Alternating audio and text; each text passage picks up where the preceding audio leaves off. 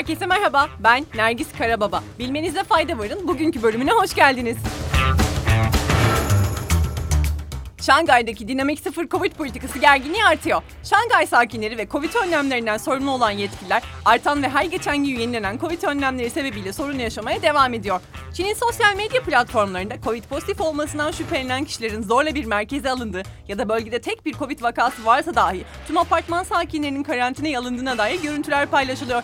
Videolara sansür uygulanmasına rağmen insanlar bu videoları paylaşmaya devam ediyorlar. Hafta sonu Şangay'ın 16 bölgesinden en az 4'ünde yaşayan kişilere artık yemek teslimatı alamayacakları ve evlerinden çıkamayacaklarına dair bildiri gittiği belirtiliyor. İnsanların bunca şikayetine rağmen bu önlemlerin yakın zamanda sona ermeyeceği düşünülüyor. Bu arada şunu söylemekte fayda var. Bir zamanlar sıfır Covid vakalarıyla bilinen Yeni Zelanda pandemi başından beri 1 milyon vakasını kaydetmiş durumda.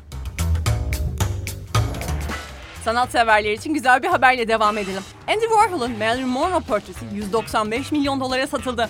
Sage Blue Marilyn adlı portre New York'ta açık arttırmaya sunuldu. Warhol'un sanatçı Marilyn Monroe'nun 1960'larda yaptığı portrelerinden biri olan eser tam 195 milyon dolara alıcı buldu. Bu portre 20. yüzyılın en pahalı sanat eseri olmasına rağmen şöyle bir ayrıntı var. Warhol'un Marilyn Monroe portresi Rönesans döneminin ünlü İtalyan ressamı Leonardo da Vinci'nin Hazreti İsa'yı resmettiği ve tam 450 milyon dolara satılan Salvatore Mundi adlı tablonun ardından dünyanın en pahalı ikinci sanat eseri oldu.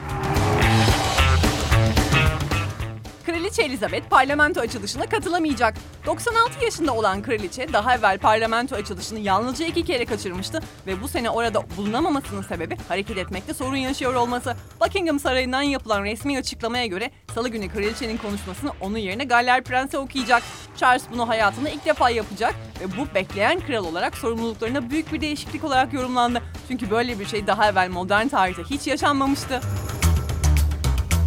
Güzel bir haberimiz var. Bilim insanları en etkili flört yöntemini buldu. ABD ve Norveçli araştırmacılar neredeyse her zaman ve her durumda işe yarayacak flört şeklini bulmak için bir çalışma yürüttü. Norveç'te 415 ve ABD'de 577 kişiyle yapılan anket çalışması heteroseksüel ilişkiler arasında öne çıkan ideal bir flört biçimini saptamış oldu. Evolutionary Psychology'de yayınlanan araştırma sonucuna göre flörtte en etkili strateji mizah. Mizah her iki cinsiyet içinde en etkili yöntem olarak belirlenirken özellikle erkekler ve uzun süreli ilişki arayanlar için en faydalı strateji olarak kabul edildi. Bunun ardından ise gülümseme ve göz teması geliyor. Herkese mutluluklar diliyoruz.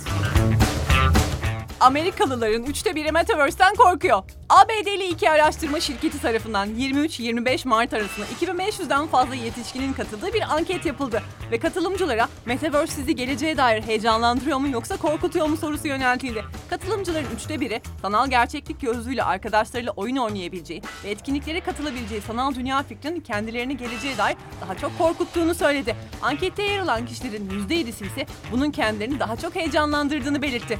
Diğer yandan katılımcıların %58'i hiçbir yanıtını verdi. CNBC'nin haberine göre bu sonuç Amerikalıların çoğunluğunun Metaverse fikrine hala kayıtsızlıkla yaklaştığını gösteriyor. Ayrıca katılımcıların %60'ı ilk başta Metaverse fikrine aşina olmadıklarını da söyledi. Yeni Avatar filminin fragmanı yayınlandı ve serinin ikinci filmi Aralık'ta sinema severlerle buluşuyor. Dünyanın en çok gişe gelirine sahip filmi olan Avatar 13 yıl sonra devam filmiyle beyaz perdeye dönüyor. Rekor kıran ilk filmin üzerinden geçen süre içinde birçok kez ikinci filme dair haberler çıkmıştı. Ancak pazartesi günü yayınlanan fragmanla yeni film artık resmiyet kazanmış oldu. Serinin ikincisi Avatar The Way of Water ismiyle 2022 Aralık ayında izleyiciyle buluşacak. Habere artık yeter diyeceksiniz. Roma'da domuz vebası vakası görülmesi üzerine piknik yasağı kararı alındı. Yerel yönetim Afrika domuz vebası olarak anılan viral hastalığın insanlara bulaşmadığını ancak domuz ve yaban domuzlar arasında yayılmasını önlemek için tedbirler alındığını açıkladı. Tedbirler kapsamında Roma'nın kuzeybatısında geniş bir alan kırmızı bölge ilan edildi ve bu bölgede piknik ile benzeri toplu etkinlikler yasaklandı. Yaban domuzların erişiminin engellenmesi için de çöp tenekelerinin etrafının çitle çevrilmesi gibi önlemler alındı. Bugünlük bu kadar. Yarın görüşmek üzere. Hoşçakalın.